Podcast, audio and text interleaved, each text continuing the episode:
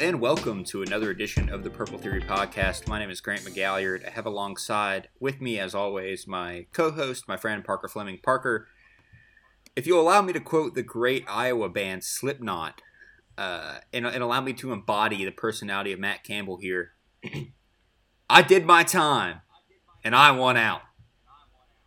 Throw ourselves against the wall, but no one else can see the preservation of the martyr in me. Parker, how are you doing? I'm doing uh, doing all right, Grant. I uh, was not prepared for my audio to be in my ears. I'm sorry, that's great podcasting. Let me pull that back a little bit. Um, I'm I'm doing well. Yeah, man. Uh, I feel like that's a very appropriate line for the current coaching carousel. Um, with so many open jobs, I do believe that we are here to we we are here to witness the the last game that Matt Campbell coaches in Ames. So this this this has a great double meaning for for you because you get to dunk on Iowa State while also talking about the fact that the coach might not be there next year, which which really I assume fills you with some sort of perverse joy. Yeah. So so one, I need to uh, calibrate this for our listeners. Grant and I had a little talk before this podcast, and we decided that the last couple of weeks, this podcast has not been sufficiently hate and ass. Mm-hmm. And so tonight we are going to have a hate and ass Iowa State podcast. So just prepare yourself accordingly. We'll do our analysis, we'll do our storylines, but any chance we get to uh, to knock these yahoos from the Midwest down a couple rungs, we're going to take it. So that being said, um, I, I really think that um, Grant, the wheel of time marches on, right? Blood alone moves the wheels of history. Um, some might even say that the wheel in the sky keeps on turning. Okay, all right, that's enough. Uh, that's enough.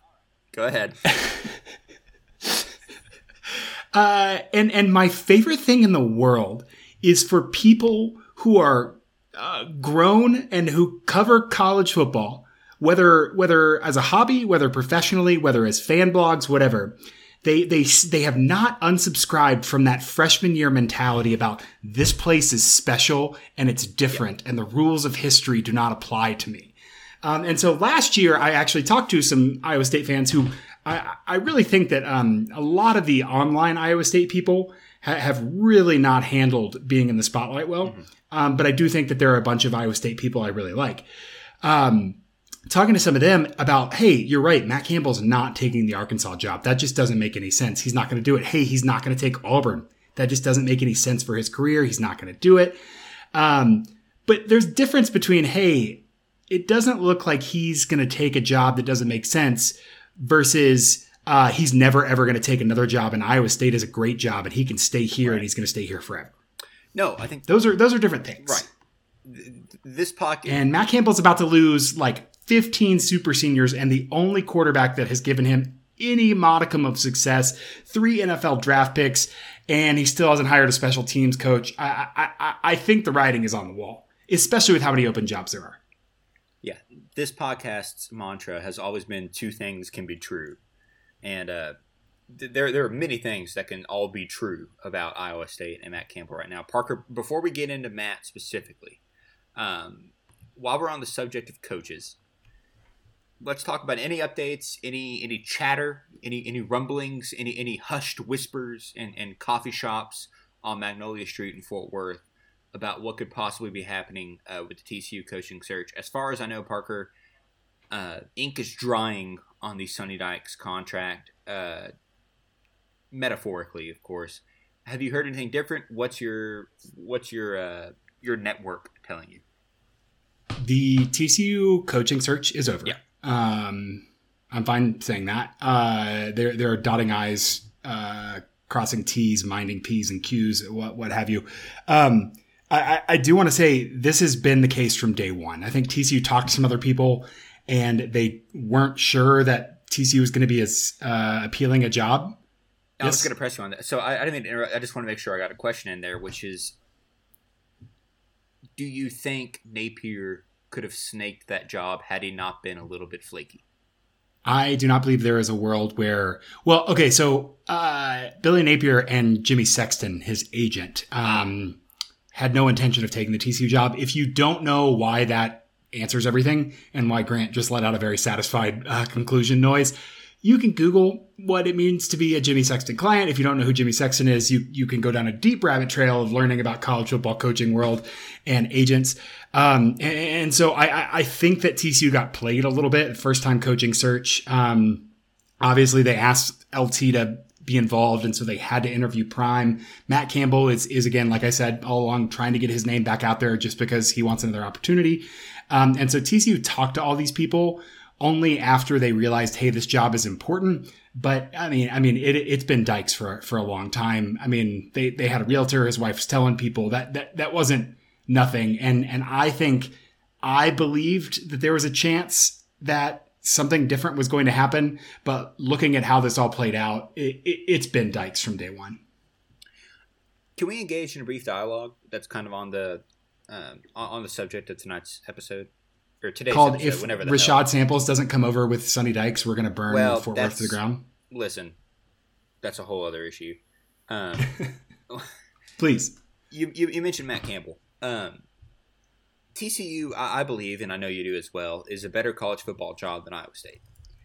Is it a big enough job for a coach to make the leap from Iowa State to TCU in terms of how how how much farther would that have advanced Matt Campbell's career in this hypothetical world where he was interested in the job and TC was interested in hiring him? Um, no, it's it's horizontal at best. I mean, I, Iowa State has more enrolled than you know, like eh, sure, their enrollment is almost bigger than TCU's living alumni. Yeah. Um, the facilities uh, at TCU are probably a little better, although they've invested a lot of money there and have some buy-in. Um, I think the biggest uh, agent there is is kind of um, access to talent yep. and how much easier it would be to recruit at TCU. And, and Matt Campbell is somebody who's who's recruited okay. Um, I don't I don't think it would be anything other than like it, it Matt Campbell's not never was going to take the TCU job. This isn't. I'm not wish casting no, out. I wouldn't want him to. But I'm talking about a hypothetical world. Right. If where... he was going to take the TCU job, if he did take the TCU job in that hypothetical world, that would be Matt Campbell saying, I don't think I have it the next couple of years and I'm going to get left behind. This is a lateral move that resets my clock, lets me build up a team and then get a big job when Brian Kelly retires or, you know, Ryan Day goes to the NFL or whatever. Yeah. Gotcha. Um, okay. On that note, you mentioned Reginald Samples, uh, would love for him to be a part of the TCU Horn Frog family in 2022. Parker, let's talk assistants. Uh, rumors, chatters, sources, you name it, are, are, are floating out the name Graham Harrell for offensive coordinator for TCU. I, I will say this. Th- th- this is my source on this. This is a buddy of mine who worked for the TCU athletic department, is an alumni at TCU, and grew up a huge USC fan. Uh, plugged into some boosters I said, hey, you know, Graham Harrell's name's kind of floated out. And he said, oh no, uh, would be a disaster. Parker, what, what is your opinion on Graham Harrell, TCU OC? I think Graham Harrell would very much like to be uh, TCU's OC. I think that'd be a fine landing spot. I mean, it'd be kind of a step back for him, but given where he's going to be, uh, he's not. He's not. I do not think he is lucking into the let me rephrase that. He is not going to get the uh, USC job, uh, no. even though he might have for a moment thought that. Um, I don't. Uh, I don't love that. I don't love what he's done with Kedon Slovis specifically. I feel like Kedon Slovis has gotten worse as a quarterback. Hmm. Um, and and I don't know what Harrell really really brings. Um, he did a good job at UNT, but that was really only one year. Yeah and I, I, I really don't know that that's an inevitability. Um, I, I, I also think that uh, presumably Jim Leavitt is coming as defensive coordinator, and Garrett Riley and and AJ Ricker are coming as co-offensive coordinators for TCU. I would be surprised if that wasn't the case. Yeah, I, I would be too. I, I think, and I, and I'm fine with that honestly. Um, if, if we're bringing Dykes, let's bring the package that he wants. Um, yeah, I don't know. I just thought it was interesting that uh, Harrell's name was floated out. Um, so cer- there, there's certainly a, a, splashy name. I'll say that it would be sort of could be uh, presented as a coup if TCU is able to haul him in as OC. Right, big splashy name. You know, could have been a line for a bunch of big jobs. Hey, we're going to bring him in as OC. Whatever. PR wise, I could see why that would make sense. Yeah, and he was at UNT and former tech guy, like all that. Yeah, I, yeah, yeah, I yeah. think he would be Sonny Cumbie 2.0. Um, uh, Oh, I I'll give him more credit than that. But okay, go ahead. interesting uh, note that I've heard uh, as well. Do you know who interviewed for the SMU job today, this week, Uh, no, I don't. last week? No. Justin Fuente, Oh. which would be very funny um, on many levels. Would be just very, very funny. Uh, they're gonna hire uh, Rhett Lashlee, and honestly, Yeah. I kind of would almost rather have Rhett Lashlee. Like, not at this stage in Rhett Lashlee's career. He was OC at SMU. He's now OC at Miami. But I would almost rather have Rhett, Lashlee than Sonny Dykes. Yeah, I honestly I think I'd take him. Um, can we talk about the rumors uh, of, of Jerry Kill to New Mexico State? Have you seen that? Rumor? Not rumors, smoke, real, Right. real stuff happening there. Yeah. Can I interest you in New Mexico State defensive coordinator Gary Patterson? Man, talk about being down bad. Um, I, I will say, I, I, I think that if Gary Patterson signals a real willingness to want to be a DC, he will get some serious Oh, job for offers. sure, for sure. I, I, I can't imagine that NFL teams aren't already calling him. yeah, Um, and so he, I, I really was, um, I really thought that if he transitioned this year, he wouldn't coach anywhere else. But the way things went down, I, I think that he will and wants to specifically to end his career the right Mhm. way. Um, Yeah. which is kind of sad, um, and will be really weird to see. But I mean, he's in talks with Texas right now uh, Yeah. about their defense right now, and so I mean, he wants to coach, and he's a little angry. If you're Billy Napier and you're taking the Louisiana State job or the Florida job, who the hell knows? But it, whoever LSU's next head coach is, Gary's already built a pipeline in Alexandria into all those areas in Louisiana. He can recruit it. I do not believe that you are hiring Gary Patterson for his. Um, Recruiting? No, you're not. You're not. All I'm saying is it acumen. does not correct. All I'm saying is that it doesn't hurt. No, uh, and I think that um, I think that the, the the political economy of that situation is he would have to fit somewhere with a CEO type coach who is a little bit more divide and conquer, whereas Billy Napier is like my binder is a thousand pages long and I'm an Right. absolute freakazoid. Um, Which we can say now that he's not going to be TC's head coach. We can call him Well. I mean, in a good way, like in a Chip Kelly, like I'm making my kids wear monitors and track their calories every day, and yeah, that kind of stuff. What what's the divider between a good way, Chip Kelly monitor way, and a Tom Herman P chart way? I love the P chart. I respect the P chart. Big fan of the P chart. You're a bad teammate. You're a bad guy. Can I You're give you a disaster? Can I give you a disaster scenario that's No, just really funny? I don't. I don't. No, this isn't about Tom TCU. Herman. This is we're, okay, we're okay. strictly going to enjoy this, and then we're going to get out of the coaching conversation. Okay, let's do it. Um, I have been the the odds that Dave Aranda is the head coach at Baylor in 2022 might be smaller than the odds that Matt Campbell is the head coach at Iowa State in 2022. oh, I absolutely agree. Can I interest you in No. Baylor head coach Tom Herman? Can a sledgehammer go through shiplap? I don't know how structurally sound it is. I don't know, man. I don't know. I think that would be really, really funny. Um, it wouldn't surprise me if they hired. I mean, we're talking about a job that's not technically open Right. yet, but I, I, it would surprise me if they didn't hire Montgomery from Tulsa. He was on Briles' staff, but left Yeah. early enough that like shit hadn't gotten public, Well- and so he doesn't necessarily have the stink. Kendall wants a head coaching job. I think there's a ton of people at Baylor who want that. I think that uh, I know. if I they did that, ooh man, it is hard for me to dislike Baylor's athletic program more than I currently do. If But- they blatantly hired a Bry, like if they blatantly hired a Briles guy, uh, that'd be pretty rough.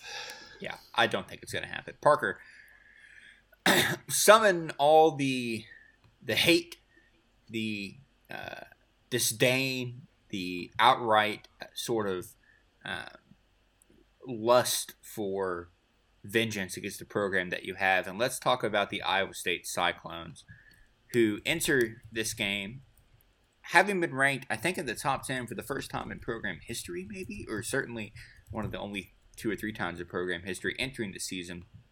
They now come in at six and five uh, on the heels of back-to-back losses at Texas Tech and at Oklahoma, and uh, are, are, looking to sort of uh, ride out the lame duck period of Matt Campbell's coaching uh, time in Ames. Parker, tell me the first principles about the Iowa State Cyclones. I will do that. I'm, we're not doing. I'm not doing good. Yes, and because I'm pivoting. Because Grant, you know that I'm very petty. This, um, I have this. I'll, I'll say, this is the worst podcast transition of all time. Is awful. It's it's Go just ahead. we're just bouncing around. Uh, but at least we're not talking about coaches anymore. I have a tweet. I have two tweets. Uh, one from ESPN Stats and Info. One from ESPN College Football account on April 13th and April 15th. The first tweet is ESPN's top 10 preseason FPI. Uh, number one, Alabama. Okay. Number two, Oklahoma. Eh, swing and a miss. Number three, Clemson. Swing and a miss. Number four, Iowa State. In front of Ohio State. In front of Georgia. In front of Oklahoma State. Iowa oh, no. State, number fourth overall. The second tweet. Most likely college football playoff combinations. They have four of them. Are you ready? Number one, most likely Alabama, Clemson, Ohio State, Oklahoma. Second, most likely Alabama, Clemson, Iowa State, Oklahoma. Third most likely. Hold on. Wait, Clemson, wait, wait, wait, wait, Iowa State and Oklahoma. Yeah, that's where I was going to stop you. In no world was that ever going to happen. No, no, completely dumb. They said 7% chance. 4% chance of Alabama, Clemson, Oklahoma, A&M. Fine. 4% chance Alabama, Clemson, Iowa State, third, Ohio State, fourth two out of their four most common, most most predicted playoffs, Iowa State was in them. Uh, this season for Iowa State can be considered nothing less than an abysmal failure. An abysmal failure, Grant. It's a total they are. No, go ahead. for this transition, yeah, I was rolling. Yeah, yeah, they are 54th in EPA per play margin since week five. They're 43rd in offense, 82nd in defense, Grant. They are getting their asses kicked on defense. Uh, o- o- overall, they are, um, excuse me, 29th in offensive success rate, 97th in defensive success rate, almost exactly even on net points per drive, 61st in the nation, um, slightly above average on net field position. Uh, but and and they're controlling games well, but they're not finishing well at all. They're um, 27th in EPA per pass, but the mighty Breece Hall is only 85th in EPA per rush. Grant, this is an utterly underwhelming team. Uh, a team that that had aspirations and had the hype machine behind them of going to the playoff and lost at Texas Tech on a 62 yard field goal. Now, to be fair, that field goal was awesome. Field goal ruled. Um, and against Oklahoma, they had multiple opportunities to win the game and decided not to. Uh, Brock Purdy yeah. literally handed Oklahoma the game on a silver platter and said, Jalen Redmond, are you interested in converting this play into a touchdown? I'll give it to you for free. You may have it and, and you may take it. They can't beat Iowa. They're not going to win nine games. They're, they're, they're, they're maybe going to win seven if they can take care of business this weekend. Utterly underwhelming, Grant. Utterly underwhelming. So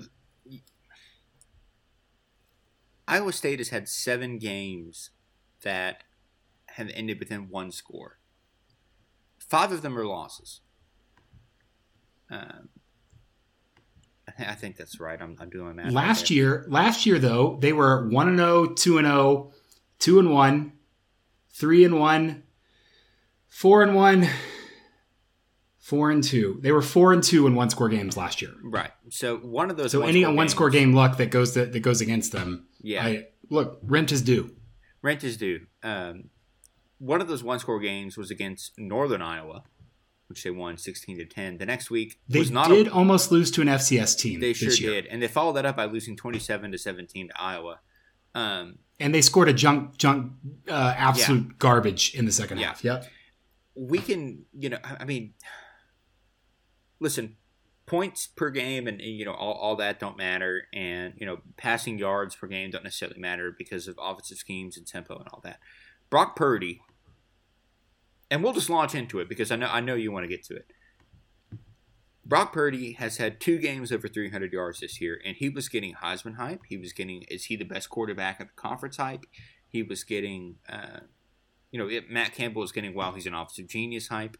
Uh, one of those games was against Texas Tech, which doesn't count. The other one was was the win over Oklahoma State, which looks more inexplicable by the week, and he continues to just kind of put up turds. I, I, I don't get it. I, I don't get the regression that we've seen from. Well, I don't I don't know that it's necessarily a regression so much as last year it was the COVID year and they had a lot of experience, and so they were able to be a little bit better than everyone else, even though they lost to a Sun Belt team last year in their best season ever. Note, Iowa State's best season ever features a loss to a Sun Belt team. Um, I think that they they really uh, this is a year that we overestimated the uh, impact of returning talent not knowing that that like there is no there is no next level for Brock Purdy. This is Brock yeah. Purdy. This is who he is. He doesn't he's not going to ascend magically because he's playing another year. He's already at the top of his development. Grant, Brock Purdy fun fact. Oh, I love those. He has 6 fumbles on 31 rushing attempts. 6 fumbles on 31 rushing attempts. One in 5 times that the dude runs the ball, he puts it on the ground. That is absurd. Now, to be fair, um, if I ran against a defense, I would also fumble the ball a lot. So I have no, I have no, I have no disillusions about. I, I mean, on a scale of Grant, on a scale of one to you or I, Brock Purdy's like a three, which is yeah. awful. Yeah, no, for a college good. quarterback, that's I, that's embarrassing. Yeah. Have you looked at your uh, your notes from the Iowa State preview podcast? No, I have. I, I have a this, this is what I have.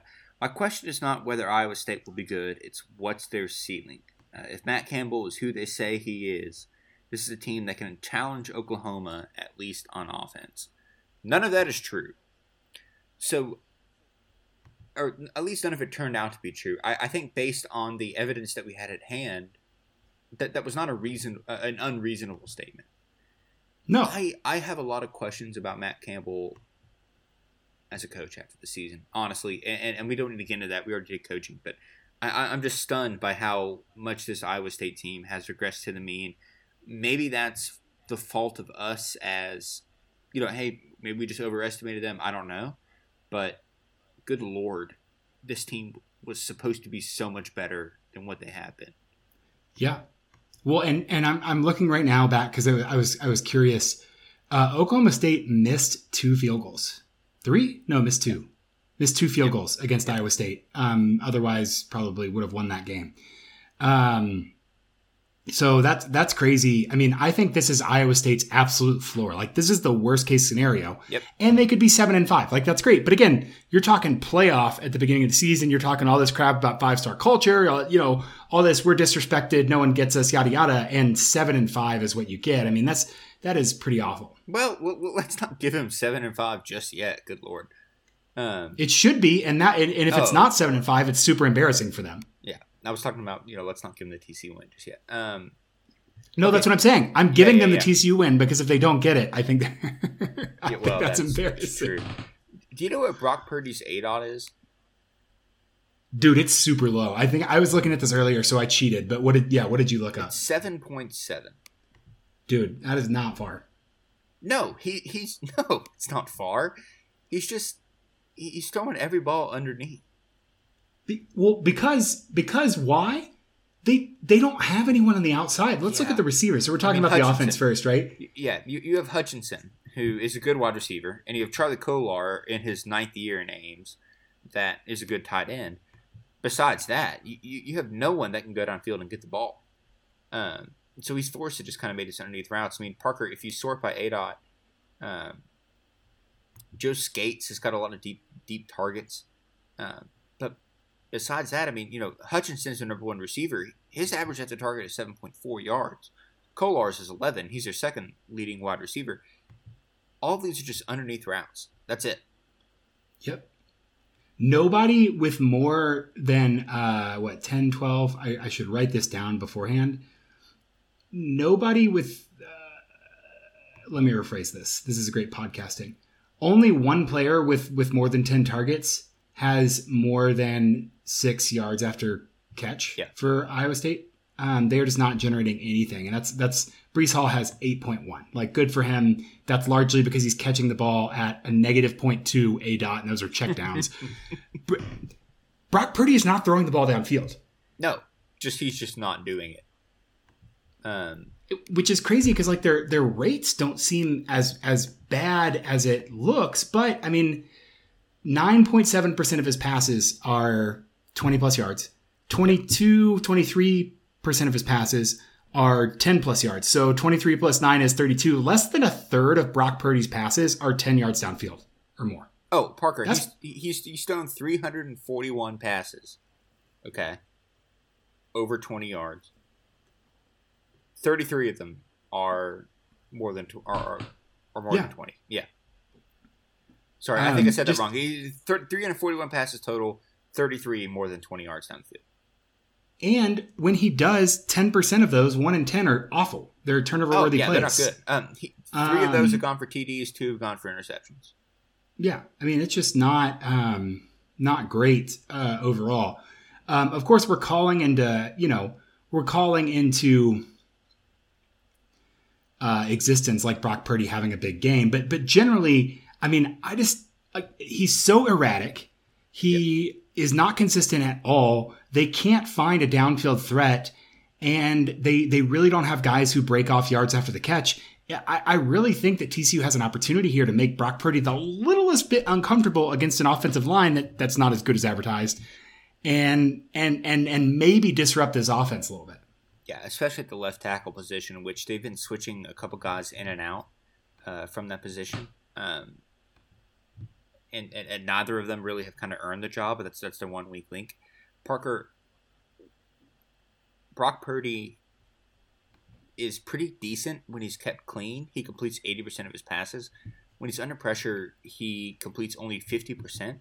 And he's his yards per attempt drop from six point or drop from eight point four to six point eight um, he, he doesn't know what to do when he's pressured. Plain and simple.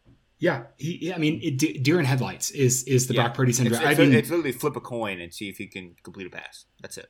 and for as good as he was in October, I mean, November happened. Like he's Yeah. it's not good. Um, it's it's not good at all. Uh, for for Purdy and and I mean again this is who he is. He's a guy who they were talking about maybe sneaking into the draft, and I I, don't know that anyone really wants a flyer on him. No. Um, I, I he's he's played a long time, so I assume. Well, I almost said something bad. You can edit this as bad, but he's played a long time and he's white, so I'm sure a team's going to take him on like day three. But he's not like a real NFL guy. Um, Well, I'm okay with that. You made a face. I'm okay with the reality Cer- of racial disparities and quarterback. Oh yeah, yeah, yeah. No, that's that's a whole. Yeah, no. Listen, the Purple Theory podcast, as a rule, that that's our take. Parker certainly the running game can bail them out, right? Certainly with a guy like Breece Hall at tailback, you know, they, they just have a dynamic running game that is one of the best in the country. Um, well, they've basically Grant been outsourcing their run game to the pass game, so they're 14th in passing success rate, 82nd in rushing success Really? rate. Well, I thought Breece Um, Hall was the best running back in the Big Twelve. Would you like a Breece Hall uh, fun fact? I, I would love. Breece Hall is sixth nationally in rushing attempts, seventh in total yards. He is 40th in yards per attempt. He is 25th in total yards after contact. Sixth in attempts, 25th in yards after contact. Um, he basically is only, you know, he's popping off a big run here and there. Uh, outside of those big runs, they, they have no consistent rushing game. If you can just stop Breece Hall from going 75 yards and make that like 40 or 50 yards and make them have to do it over and over and over again, you're, you're going to get them to have um, unsuccessful plays and they're going to stall. Yeah, he, he he's got 30 runs of 10 yards or more on the season, and that's on 206. Or excuse me, 233 attempts. Um, Extremely explosive, just very inefficient. yes, yeah. Um, their offensive line is actually pretty decent when it comes to run blocking, but it, he, you know, Hall just really isn't as dynamic. I, mean, this podcast has given a lot of grief to Deuce Vaughn Deuce Vaughn is more dynamic than Brock Purdy is. He's got more explosive potential than Purdy. Then Breece Hall, oh, and and and I think he's Sorry, more, way more versatile in Yeah, the yeah. pass game. Breece Hall in the pass game does not catch anything downfield. Deuce Vaughn, you can split out and have him run downfield. So I think Deuce Vaughn is infinitely more versatile. Um, yeah, Yeah, and the only reason I I know I just mixed up Breece Hall and Brock Purdy's names. The only reason I do that is because Parker intentionally misspells Breece Hall's first name in every text that he sends me about Breece Hall, which is a surprising amount. Um, so I, I, there, there was really a, a time period last year where I was tweeting Bruce Hall intentionally, but Yeah, I've kind of forgot about that until right now. in the last hour, he's called him Grease, as in the country, and Breeze, as in the gentle wind. so uh, you'll, you'll excuse me for, for being unclear on the name. Um, Parker, do, do is there anything else on the offense you want to talk about before we move to the defense? Uh, again, on offense, really, really bad on field position, 84th overall. And one thing to watch out for, Grant, 80th in third and fourth down success rate. So TCU is 84th on defense. They're not very good at third and fourth downs, but Iowa State, even even having you you watched that Oklahoma game last week, even having Breece Hall, they got stuffed a lot. Yeah, they did. especially on late downs, and so I think that matters. Yeah, here's my only issue is that um, I, I, I the only issue is that they're going up against TCU's defense. Yeah, That's not necessarily a unit that inspires confidence. Everything we just said is true. And Yeah. Breece Hall is going to go run for like 500 Oh, yeah, yards against yeah, this but- absolute doormat of a defense. Like, take everything we said and apply it to a FBS average defense, right? In A normal of- defense, yeah. Yeah, a normal defense instead of what TCU is throwing out there. Um, like Colorado State or any number of random ass G5 defenses that I would have trade immediately TCU's defense for. yes, well, this listen, this is Thanksgiving. Astute listeners will note that I just said ass defense. I apologize. That can I tell you that's my favorite bit uh, of a friend of mine who's like super like quick on it. Where it's like, oh, it's like a fast ass car. It's like ass car. It's like, no, Ass it's car, not. yeah. It's not what I was doing. um, it's my favorite bit. Parker on defense. Uh, Iowa State has a lot of, I, I think, pretty solid guys. Even if if, if the, the results haven't been that great, um, They have dudes. They they do. absolutely have dudes. they do, and somehow it doesn't necessarily always translate to wins. But you know, you look at a guy like Will McDonald who has 12 sacks on the year, Mike Rose who it feels like he's been there for forever at linebacker, who's, who's a really solid player. Um, Jake Hummel as well. I, I'm not, you know, their, their secondary might probably be their their weak point. TJ Tampa is an incredible name, and it's probably you know uh, an alter ego for a Florida-based superhero. I would assume. Um, but between Mike Rose, O'Rien Vance, all these guys, it, it's the same names you've heard um, that are just continuing to kind of produce. Um, TCU fans should be familiar with um, Will McDonald. He he he tried to kill very successfully. Um, not Matt Baldwin. Matt Baldwin didn't play. Mike- What's his, I already forgot his name. That It just was transferred. Collins. No, Matt Downing. Matt Downing last year. I- I Um, So I can't keep up. I can't keep up with it. I can't anymore. so, so that was the play that I think I remember where whoever we started at left tackle that game just didn't block him, and McDonald kind of walked around and was like, "Oh, okay, I guess I'm just gonna go unabated to the quarter." That was the turning point for TCU's season because Iowa State right then, and then every single one of TC's future, future opponents was like, "Oh, we can just rush three or four and Right. kill the quarterback, and then drop the other guys." Yeah. I want to I want to stress that that turning point came into the third game of the season. No, I, well, Iowa State the last year was first. It was the first game. It was like, yeah, It was the first Big Twelve game of the year. Yeah, yeah, yeah, yeah. And, and I was Yeah. like, "Oh, oh, okay. Well, this is gonna be easy." Um, yeah, a lot of dudes. um, Will Will McDonald. Fun fact: yeah, thirty six pressures. Yep. Uh, he has in. I should have looked up how many snaps. Thirty six Uh, pressures in two hundred twenty five snaps. Yep. So not not an insane rate, but he's very disruptive in the run game. Um, Twelve of those have been sacks, Yep. and seven of those have been hits. So when Will McDonald gets a pressure, fifty three percent of the time, more than more than one every other time, he hits the quarterback. That is not good when your quarterback stable is Max Duggan, who has a broken foot, Yep. uh, and Chandler Morris, who weighs 13 pounds, soaking wet and holding a brick. Correct. Um, they also have a, a man named Myles Purchase, which I just wanted to point out as being a really cool name. Um, yeah, they, they just have a lot of guys that are really solid. It, it, it's a good unit. Um, Mike Rose at linebacker is going to just cause a lot of problems, especially if Zach Evans is going to play, and it's going to be you know Kendre Miller and Emari Demercado again. He, he's a run stopper at linebacker, and, and, Um, Zach Evans is not only not going to play against Iowa State. Zach Zach Evans is never going to play. no, no, I know. I was trying Yeah. to be I was trying to be optimistic, Parker. Don't don't bring me down. Well, no, I dude, I don't. Yeah, you do this on th- you, you, you come to me on the day of my daughter's wedding. Um, you bring, what did I say when we recruited him? I was like, oh well, fun, but that's not going to solve it was anything. fu- it was fun, and that and it could have been more fun if in the dark of, don't answer this right now but in the dark of winter grant let's let's look back once he's actually transferred and ask was the recruitment and enrollment and two seasons of zach evans a net negative or a net positive for tcu It's a, yeah no that's a yeah it was a positive. we can get deep there uh, we can positive. talk about it Uh, uh, well, depending on who he has in his contacts uh, on his phone, it was a positive. Um, Parker, uh, Iowa State's defense is good. Do we need to delve into that more? Um, no, I, I- think they're pretty good. I think that um, they're going to be disruptive. The thing with Will McDonald is going to be so again, watch the problem with TCU's offense all season. We're treating this like a real football game for a second. Okay. Is that TCU's starting five offensive linemen are so bad Yes. that TCU cannot win one on one or five five on four, five on three protections. Will McDonald is going to be so disruptive against Baylor. TC's offensive line looked a little bit better because they were scared of the quarterback run. And so they didn't disguise their blitzes really well. And so TC was able to pick it up. What TC is going to have to do is they're going to have to keep six and seven guys back there. So Dom DeNuzzo, Kendre Miller, uh, or Emari Demercado are basically wasted players because they're going to be trying to pick up the ends uh, and and and or whoever comes through the middle there. And so then you only have three guys outside, and you can't run your offense with three guys outside. So um, g- to be really really disruptive for Will McDonald if if TCU can't figure out a way to neutralize him without sacrificing everything. Um, it is to be real real bad again.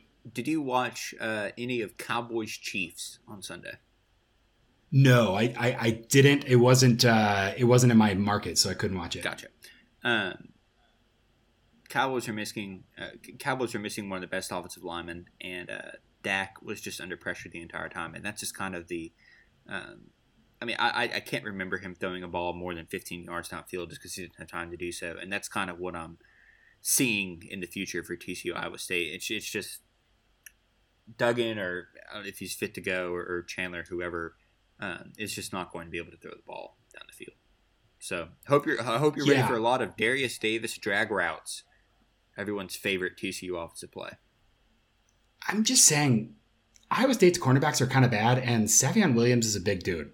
Just find the man. No, but we're not allowed to throw to Savion Williams. I, how many? Okay, don't look. I'm going to pull it up. All right. How many targets has Savion Williams had this year? What a fun game. It's a fun game. Yes. Yeah, a fun game that's not going Well, to make me we could talk about drops too. leap but- off a building. Um, targets for Savion Williams The twelve. Purple Theory podcast does not endorse throwing yourself No, off no, high no, places to relieve. Um, Um, twelve.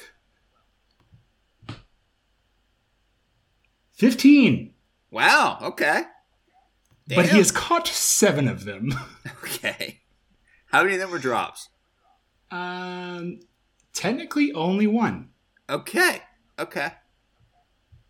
How many? I liked I liked the ingenuity. So again, it's not necessarily addition by subtraction, but like last week against Kansas in a game that we're really not going to spend any time or mental energy on, TCU was like, "Oh, we really can't do anything. We've got to get somebody the ball." And they got Darius Davis the ball in weird ways. Sure. Um, some of those were the candy ass Meacham, no explanation. The offense is working, but we're going to run a trick play thing that obviously fails and usually gets us a penalty. And now it's first and 20 and we're screwed.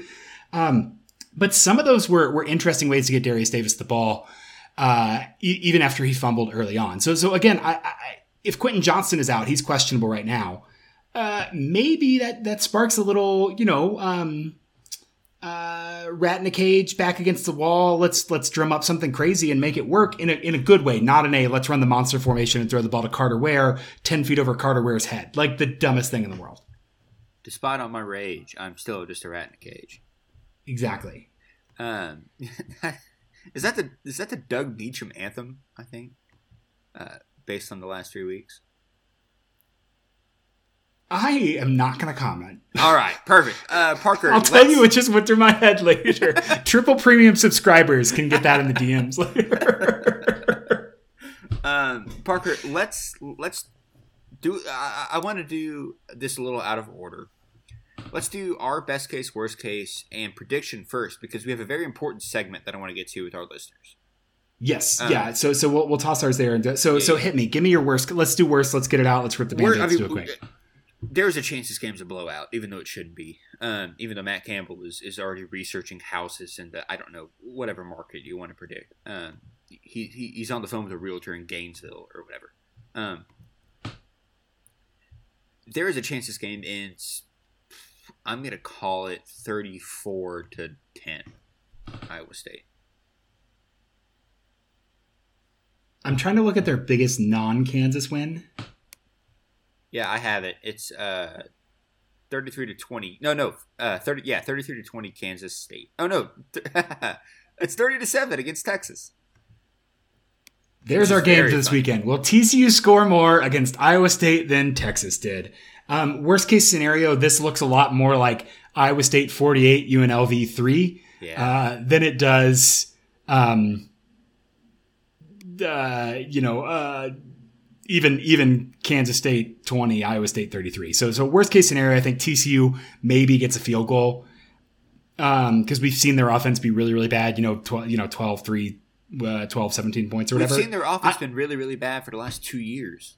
That's not well. No, well, but not, but this yeah. year they've been good at times, and this season we've seen them be very bad. So TCU has scored 30, 33, 4, 5, six, seven. They've scored 30 points seven times, Grant. Seven times in 12 in 11 games. That's got to be unprecedented. Five of them, so yeah. And then great. 27 and another one in a loss against Texas where they should have scored one more. Um, yeah, so so I, I I don't think TC will be held to single digits. Okay. I, I think worst case scenario, we're talking 35 10. So one point more than what I said. I like it. Let's. I, n- I never listen to what you say because I try to come up with my own ones. We just think the same. it's scary at this point. Uh, let's talk best case. I'll, I'll give mine here. I, there is a world where TCU wins this game. Uh, I'm not going to pretend that there isn't. Uh, I think it had to be kind of ugly.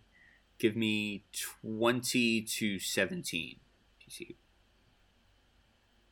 Um, for TCU to win, they're going to have to score ridiculous points. Um, you think so? Yes. Uh, West Virginia 38 31, I think, is the blueprint there. And so I think TCU's best case scenario is like 42 41 chaos game. Oh, boy. Okay. Well, I, I don't think there's a world where TCU wins this aside from a random late play. Yeah. What, what time? This is 2.30 on Friday. Good Lord.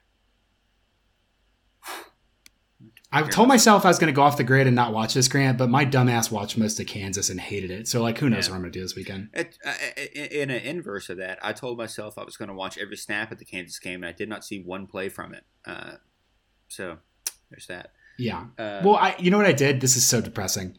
I just thought about like February the 17th. I don't know if they know if that's a Saturday. The proverbial February the 17th, where I was like, I'm gonna I'm gonna miss college football. I should just I should just watch it. Okay, Parker, give me your your prediction for this game. My prediction for this game, I'm following the model. I think that TCU will score a little bit against this Iowa State team who's been a little disinterested.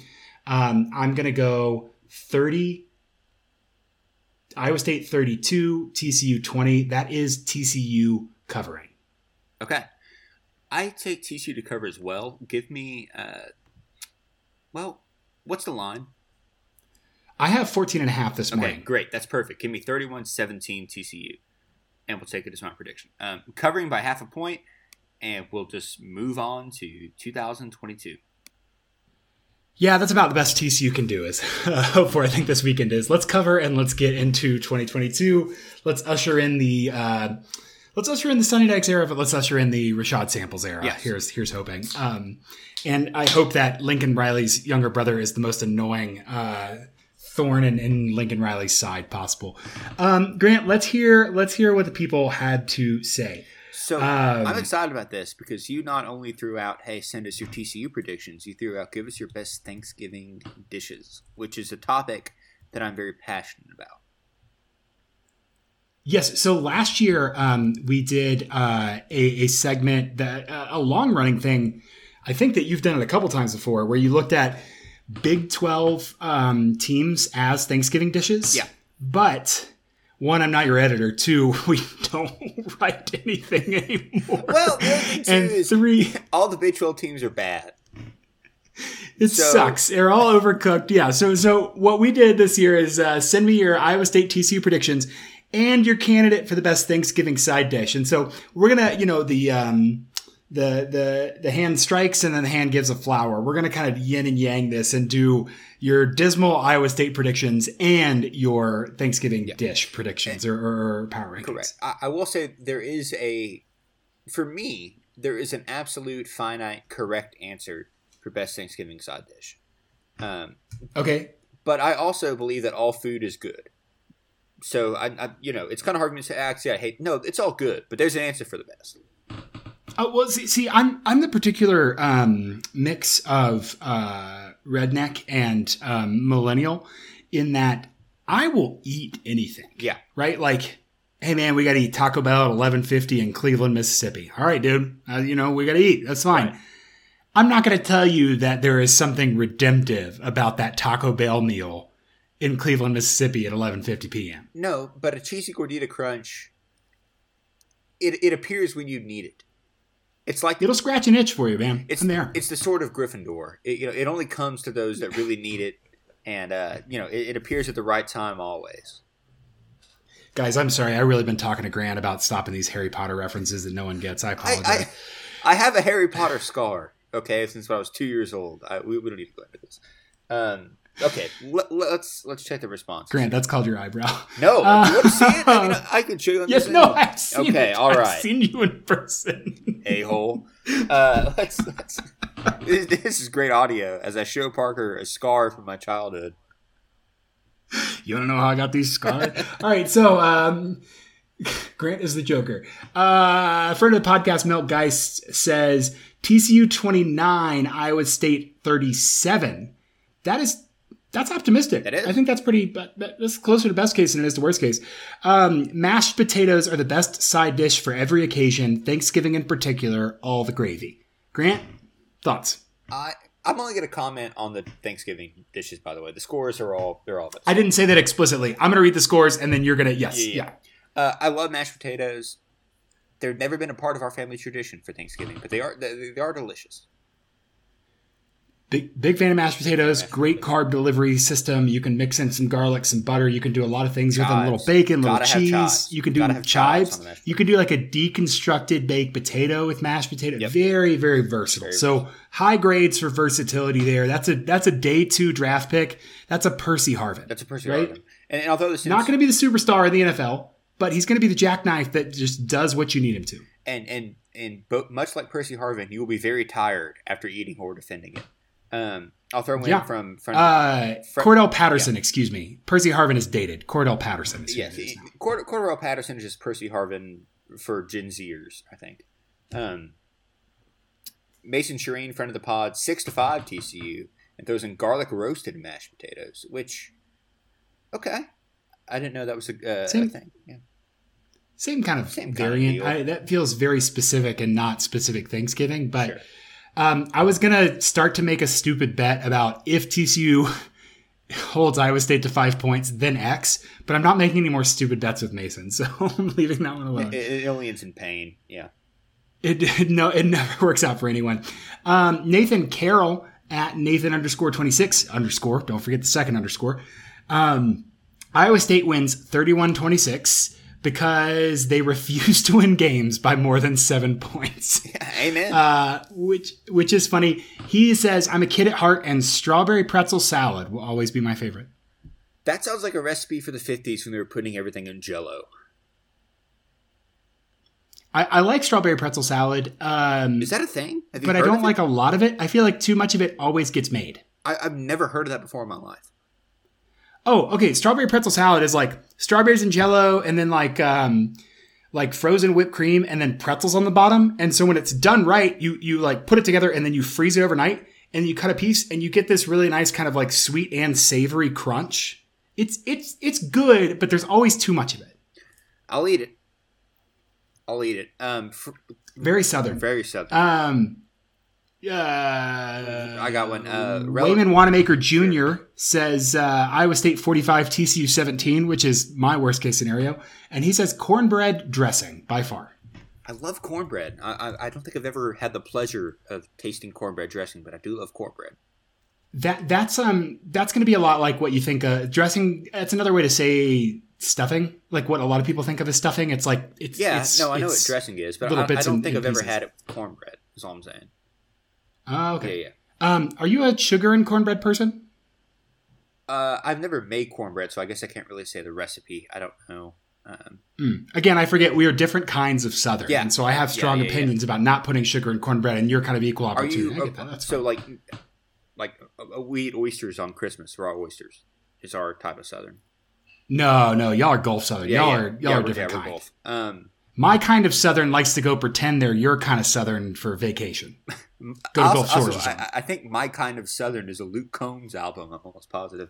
Um, relative of the podcast, Will Brasher, 3821 Cyclones, mac and cheese. We don't need to go into our family beef, but uh, that is a, a a new addition to the family repertoire. I love macaroni and cheese. It's not my favorite Thanksgiving side. Uh, I'm pro mac and cheese, but again, this year we've had to, since the Stats wife and I are cooking for ourselves Mm-hmm. and kind of doing a little Thanksgiving retreat, we've had to evaluate and prioritize. And, and mac and cheese did not make the cut. It's a d- dish that has to be there when a lot of people are making stuff, but when you can only go to the main staples, mac and cheese doesn't make the cut for me. Can I fight a loyal listener and friend of the pod real quick? Yeah. Colin Post. 3524 TCU and stuffing. And then he says, Stuffing sucks. So anyone who likes my answer, unironically, please DM me to explain. Stuffing is the best Thanksgiving dish. Um, yeah, I mean, you, you can't, you can't not have it. You can't not do it. It's the. It, We're doing, it- I, I would eat a plate we're of doing stuffing. stuffing. Yeah. Uh, It's the best Thanksgiving Absolutely. dish. Uh, and it's the best Thanksgiving dish because the next day the turkey's dry after a day. Even if you do turkey, great. But you take you take bread, you toast bread, you put a little cheese, maybe some Uh-huh. provolone, spice it up a little bit, maybe some pepper jack, you're feeling good.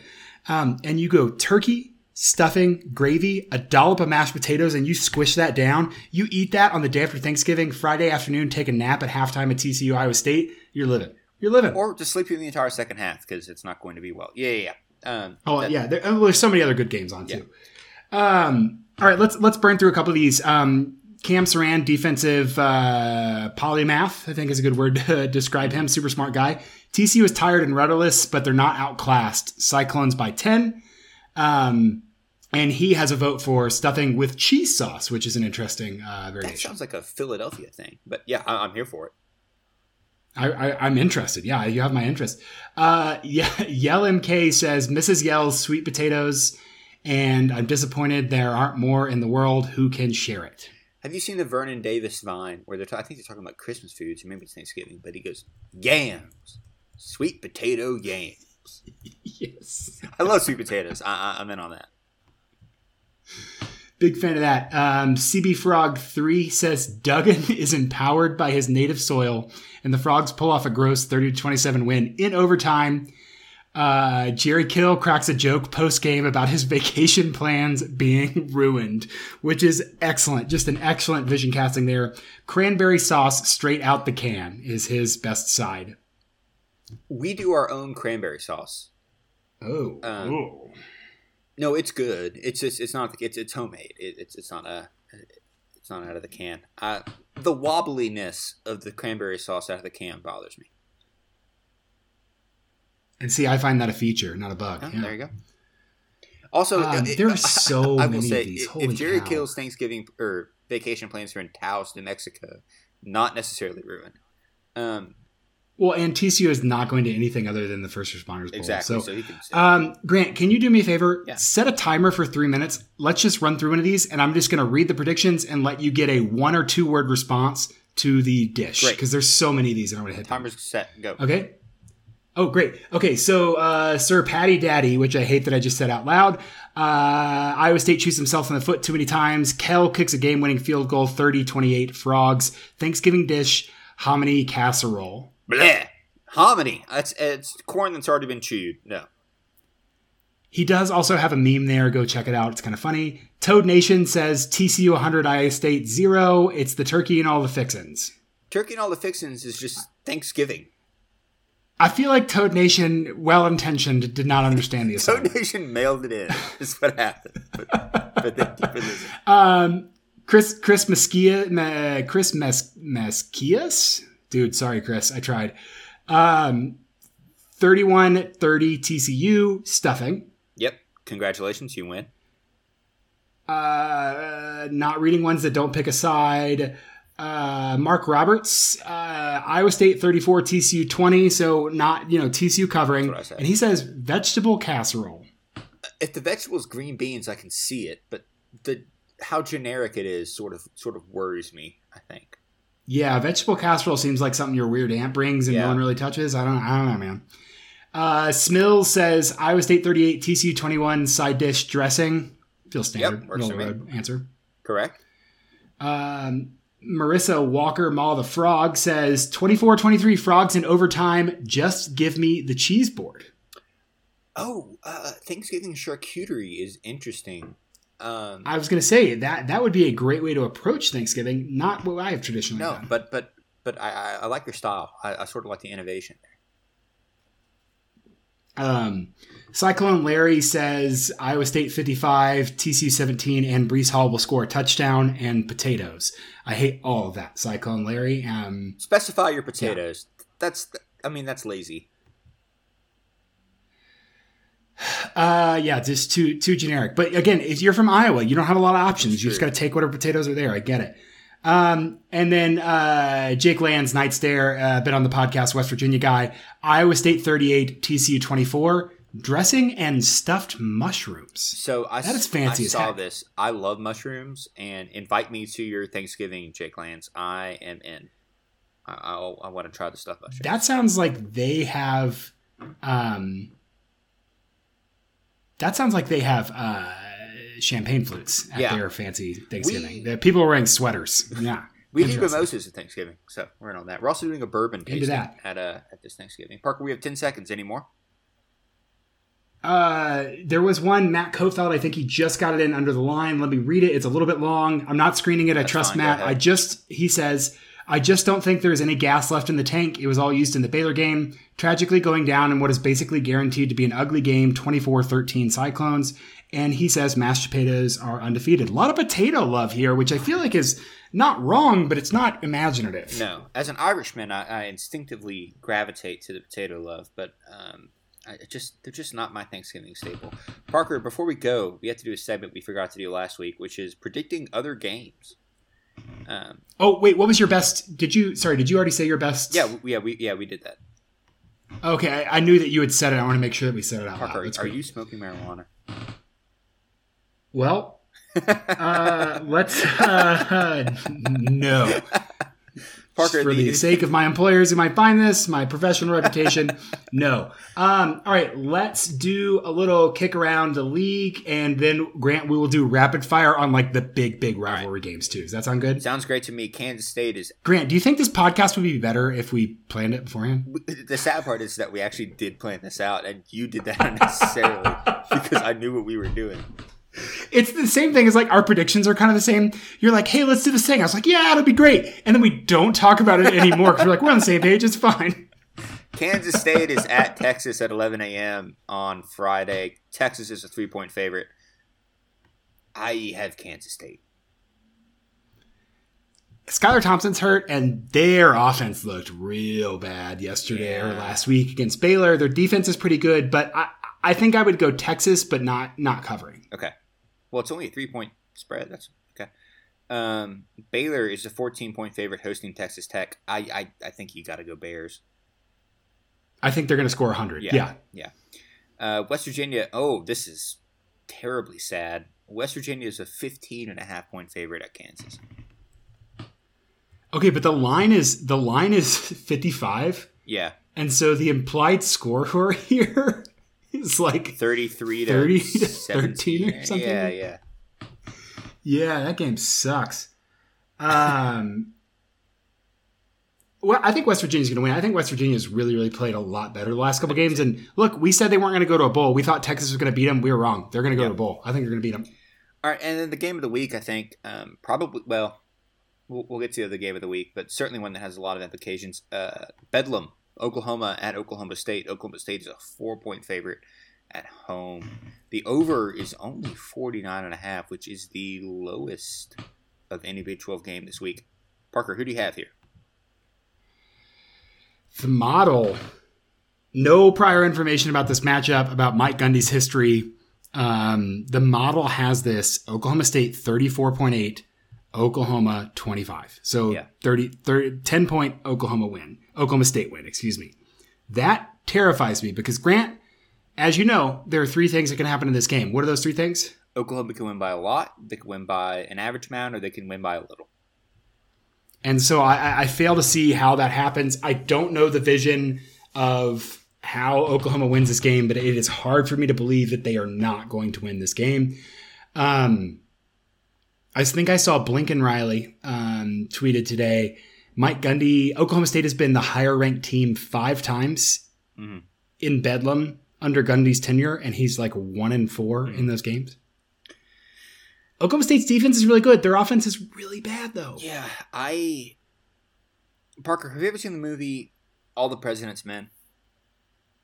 I have. Okay, so it's my favorite movie of all time. I literally was watching it ten minutes before we started recording this podcast. There's a scene in there where Ben Bradlee uh, says, "F it, we'll stand by our boys." I'm riding with Oklahoma State, man. Screw it. I think they cover. I think. Dude, I, I think it- they win. it- and honestly, that like Oklahoma State winning gets Baylor into the Big 12 championship, and so I'm like, "Blah, whatever. But like, it would be fun Yeah, for Oklahoma to not be in the Big 12 championship. yeah, I don't. We can't forget that as much as we dislike Baylor, Oklahoma is the Death Star, and if we can blow it up, we should. and they're leaving, so screw them. Um, yeah, screw them. All right, let's go national here. If you want to, um, if you want a deeper dive into that, I did do a video. It's on the Twitter feed today. It's like 10, 15 minutes long, and I just kind of broke down, not you specifically, Grant. I mean, like the royal you, the listener. You know, I, I I don't watch or listen to anything else you do other than this podcast. So Dude, it's so embarrassing. People DM me because I, I, I'm doing stuff. People DM me and be like, "Hey, man, did you see this article? Like, I, I cited your stat or whatever." And every time I'm like, "Man, that's awesome." No, I'm not reading. Like, I I just don't have time to read every little thing. That's not. Let me clarify that. People I know and I talk to, if I DM you back, I'm not talking about you being annoying. I like you and I will read your stuff. I'm just talking about like I just get a ton of a ton of mail. I'll, I'll let you swim in that for a little bit. Let's go to Thanksgiving night, 6:30 p.m. Ole Miss at Mississippi State. Yet Miss uh, Ole Miss ranked 12th, Mississippi State ranked 25, and yet Mississippi State is a one and a half point favorite in this game. Well, rankings are just marketing schemes. Sure. So good to remember. Um, model has this 27, uh, Mississippi State 27, Ole Miss 24. Oh wow! Big thing here. Um, Ole Miss's strength has been their pass defense as of late. 19th in EPA per pass. Mississippi State 22nd in EPA per pass. Will Rogers looks like the kid who can't miss. Um, playing exceptionally. And Ole Miss's passing offense, their offensive line has been so bad. Um, I, I, I really think that Mississippi State's going to be able to outscore them.